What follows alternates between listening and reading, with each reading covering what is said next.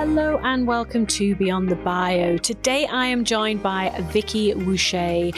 Vicki is committed to helping people understand how money works and gain real financial security. She started her property investment journey in 2004 and is now an author of 5 books, which led her to become a finalist in the Business Book Awards in March 2020, as well as being named in The Telegraph's top UK's 25 most influential people in property. Vicki is also the host of A Wealthy Life podcast and is an international podcast speaker. In this episode, we talk about what it takes to write 5 books, some ideas around launching, and the opportunities that writing a book has created for Vicki. Let's get stuck in. So welcome, Vicki, to the show. It's great to have you on, and we are going to be talking book magic today. And you have a lot of book magic because you have 5 books. 5. That is a lot. I don't think I know anyone that's maybe one person that's written that many. That is a lot of books. How long does it take you to write your books? Oh, that's interesting. It's less about how long it takes to write and how long it takes to, I suppose, construct the content in your head. Because if I've got the idea, some of these books I literally wrote in a week.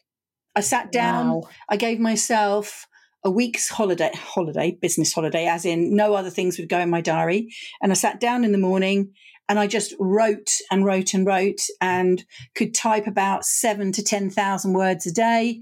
And we just do it all week. And then you've got more content than you need. So you put it to bed for a week and then come back a week and then pick out the bits and trim it up and then send it off to the editor, who then hacks it to pieces and turns it into something that's very readable. Wow, that's amazing. And has that been the same for all of your books then? Has that been the same sort of process that you followed? Yes, although I suppose the last book, The Wealthy Retirement Plan, which I wrote in 2018, I was on a lot of drugs at the time and it took me a lot longer to do. If I just explain legal ones, or maybe give us a bit of context for that, Vicki. Yeah, well, it won't be a therapy session, but I had a lot of surgeries lined up for 2018, and I knew that I wasn't going to be able to perform in a way that I would want to for my clients. My existing clients knew and were quite happy poodling along in the background, but I wasn't going to be in sales and driving and growing the business mode. So I planned that I would use 2018 for product creation, business strategy, rethinking, and all of that sort of stuff. And I think I probably wrote closer to 100,000 words. The book was twice a sensible size. And that was after the first edit that I'd done. And then we really, really had to work much harder to hack it. So my advice, if you're going to write a book, is create your idea in your head first, schedule time to write it, don't take drugs. Great advice.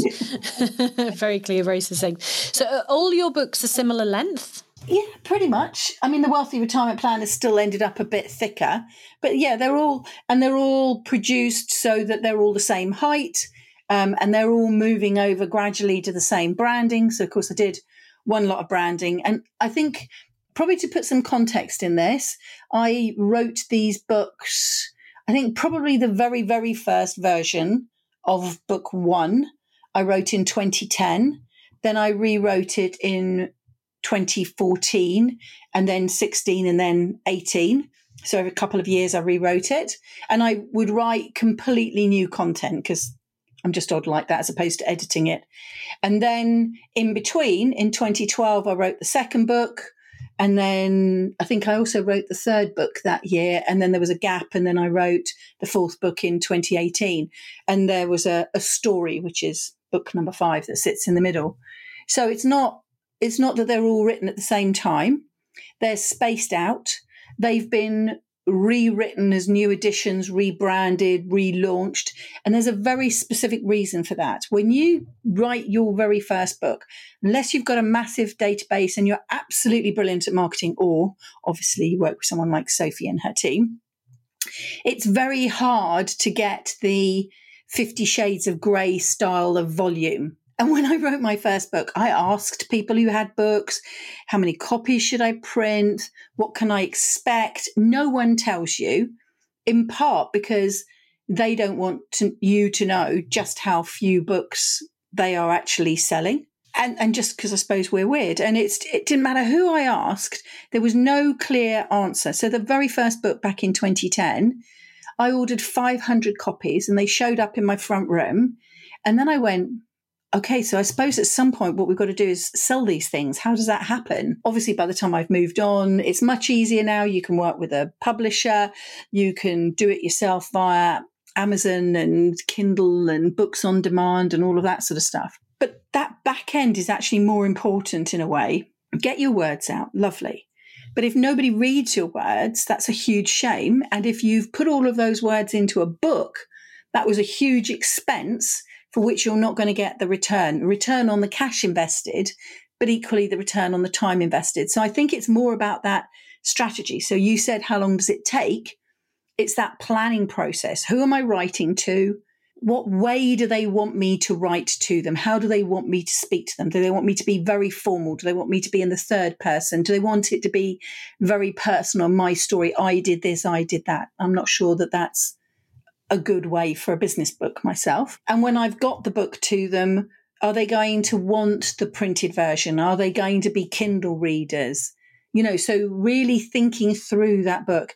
And another thing I think, and maybe I am being controversial here, is it's all well and good writing the book, but if no one buys it, as I said, that's the shame. And so pricing becomes an issue.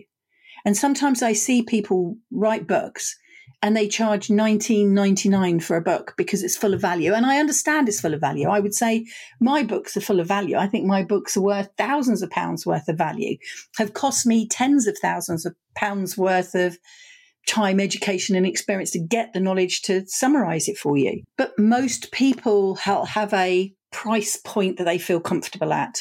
And I think something sub 10, preferably something, you know, somewhere above 5 to 7, that sort of price, makes your book accessible for a printed book. You'll get guidance by your editing team, your publishing team. If you're doing it direct with Amazon, they'll actually give you a lowest price that you can be allowed to sell it at. You're not going to make your money out of the credibility that the book gives you, the opportunities that it attracts and the doors that it opens. That first book, speaking gigs. Out of the speaking gigs, I'm then talking live to my audience. So they could have read my book. They come along, they see me perform. They go, oh, yes, I do trust you. I want to work with you. There's the business. And at the book launch of my second book, Property for the Next Generation, I met a man who came along to the book launch. I tied it in with the back of a keynote talk at the business show in Excel in London, and he became a client, and as a client he was worth £40,000 to me.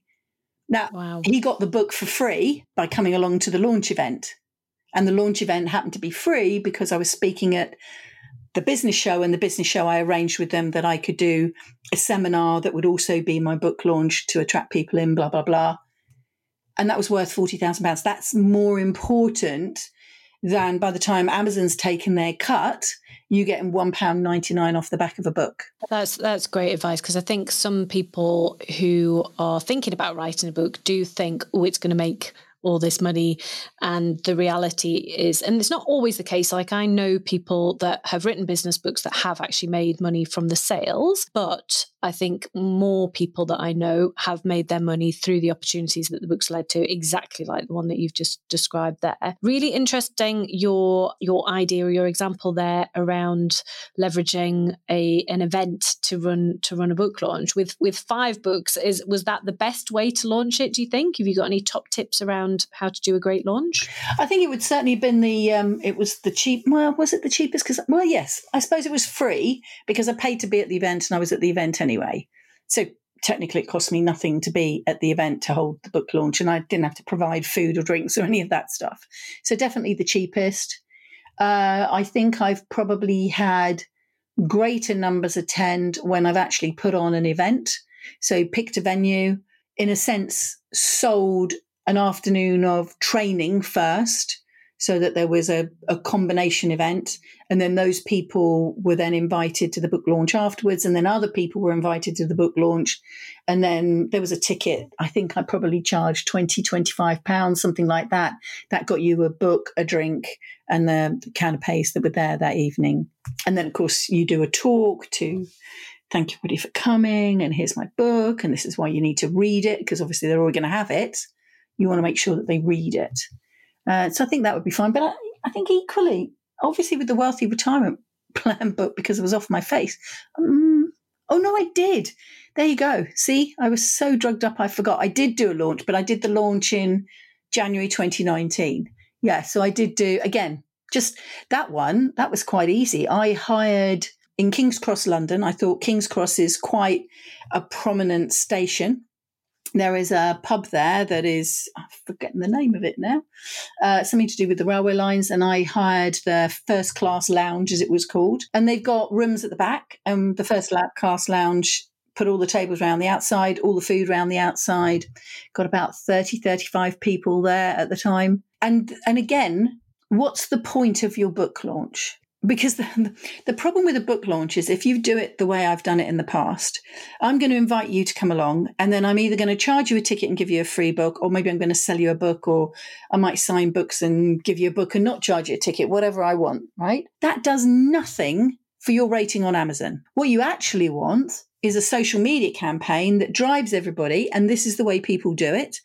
And it's certainly the way I've learned to do it, and I did it with that last book. You have the Kindle ready, you launch the Kindle on a set day, and you do all your social media promotion and get everybody to buy the book, the Kindle, at 99p. 99p gets you into the top 10, maybe a number one book, rising bestseller. You grab all the screenshots. You then have your team add Amazon bestseller badge. You advertise number one Amazon best. Genuinely it is. I've got all the evidence to show it. You put that on the hardcover then of the book. Then you print your books. And now you've got a hard copy book and a Kindle version of the book with the new cover saying Amazon number one. And you've got the screenshots to back it up. So your advice is to do the printing once you've got the bestseller badge on it. I feel so, yeah. And the other thing is, unless... So again... the number of different types of people that are going to be in your audience listening to this podcast, depending on what you're going to do with the book. Now, if you are an actual paid corporate speaker and you show up at gigs and you speak to IBM or Shell or Google or whoever, and as part of that, you give away your book on the way to be the best employee or whatever it is, your book is therefore paid as part of your speaking gig. Your book is free. Then you go to whoever you want and you print quality versions of the book that you are then going to give out. And if it's 100 people and you want to sit and you write them all, you do. And you're not putting any of that through Amazon. Amazon is just then your normal marketing channels for strangers to come in. If you don't have the intention of taking vast quantities of your books to specific events, let's say you have a 12-month plan, you've not got all these speaking gigs lined up, you're not going to take great lumps of the books there, you can then have the books just coming out through Kindle or Amazon's print-on-demand version. And so actually it's quite easy to get your logo on at that point. It's quite easy to send all of this stuff out really quickly. There might be a bit of a lag. And what I did for the book launch for that book, I think I'd have to go back and check the pictures. I think I'd already done the Get Me to Amazon number one and then quickly printed just 100 copies, because sometimes it depends on the volume as to how quickly a printer can fit you in. Just ordered a quick 100 copies in order to give them as gifts for people coming. But the rest of the books, it depends what matters to you. If you make 10,000 a speaking gig and you're going to give your books away for free, really, the book is a tool. It's your business card that is going out to the audiences that you speak to who already love you because you've done such an amazing job speaking to them. You don't really need to worry about Amazon and Amazon sales, because effectively your sales are through the speaking and the book matches you up. If you're doing it the other way around, which I did in the early days where I hadn't got a planned speaking career, and the book actually gave me the speaking career, then the book is the tool, the business card still, but I need Amazon's help. Because if people don't know me, don't know that I'm an author, they can go find me on Amazon, look up Vicki Wusche, they could look up property investing, they could look up how do I retire early, wealthy retirement, property for my children, all of those different titles that I've done. And my books would pop up and then a stranger will find me. Then the stranger buys the book. And then depending on how good you have been at the construction of the book, you attract that person into your ecosystem. So you have something in the book that they can go to and download. So there is an audit in one of the books. There are materials in another book. Every book that I've got has got something that's on my website that you need to go and log into access. And that way, so extra value there. Yeah, that way I've then got to know who you are. When you speak at an event, you can ask for a list in the audience and then you can communicate with them depending on who the client is. If you're at Amazon and, you know, this person's bought my book, I don't know that that person's name was Sophie. So with your books then, I'm just kind of making some assumptions based on what you've been saying. Did you use a publisher for the early ones and now do you publish yourself? No, I actually use a publisher all the way through. Okay. I've used the same one? I've used different ways of publishing. So there was a whole batch of the book. So book number 1, edition 2, edition 3, book number 2, edition 1, and book number 3, edition 1, were all with one publisher. And that publisher was a more formal, they had their own imprint, and they had their own printers, and we worked on the strategy, and then they shaped it, and then we had an editor and everything else. And I would say each book cost, bearing in mind this was 2010 to about 2016, they cost around 6-7 grand a book. Okay. Then I moved over to a different publishing house. At the time, they didn't have their own imprint, although they have now. And it was a much more collaborative project. We really worked on them together and rebranded them. But yes, all the way through. I've not done anything where I have written the book and then maybe just had someone spell check it or something. I think if you're going to raise your profile and use the book to be your credibility, good grammar, spelling check, obviously, but also things like if you say that you're going to do something here and you're talking away in a chapter, make sure that you do pick it up if you picked it up. Make sure that each chapter is properly introed and outroed, and make sure that you've only got, you know, 3 pieces of content in each chapter. Make sure that the paragraphs are clear, that they start well. Don't use jargon. Don't use common language. Stop using and of course. All of that makes such a difference to how you read the book. Yep, very good advice. I feel like we've covered a lot already, which is amazing. But just finally, have you got any advice for anyone that's thinking about writing a book? They're sat there, they're inspired by you having written 5. What would you tell them? Something somebody said to me once. Do you feel that you have something that you could share with other people that would make their lives better in some way? If the answer is yes, and you've not written a book, why are you being selfish? Yes, your facial expression. That is exactly what it did to me. And I still get goosebumps when I say that sentence back out loud. It was like a slap in the face. Because if you're not writing a book, it's about your ego. It's not about serving your client or your prospective client. That's so interesting. Very good advice. So hopefully that will inspire some people to take action and start their planning and get their book written. Thank you so much for joining me, Vicki. Where's the best place for people to find you? Where do you hang out? Mostly in the garden. They're not going to come and find in the garden. That'll be a bit weird. No, that probably would be a bit weird and a bit stalkery. Obviously online, so you've got the website, which is quite simply vickiwusche.com, and Sophie will very kindly spell all that out for you. But also on all the socials. So I'm a bit more casual on Facebook. I'm doing my best on Instagram, and heaven help me, I suppose I have to get on Threads. Did you LinkedIn? Are you LinkedIn? Oh yeah, LinkedIn, but I'm not a huge fan of LinkedIn. YouTube, Yeah, I YouTube it as well. So, I mean, pretty much with a name like mine, if you just Google me, you'll find me. Yeah. Well, we'll pop some links in the show notes. So it's super easy for people to find you. I forgot to mention, of course, my podcast. How could I forget that? Oh, well, we'll definitely need to pop a link to that. What's it called? It's called A Wealthy Life, and it's, of course, on Amazon and Apple, iTunes and all of that. Yes, podcast. Perfect. We will include a link to that also. Thank you. Thank you for listening. If you're serious about growing your profile, take our free profile assessment quiz to see where you're at right now and get hints and tips on how to improve your score. You'll find the link to the quiz in the show notes. If you've enjoyed the episode, it would be mint if you'd subscribe, like, and leave a review. See you next Monday.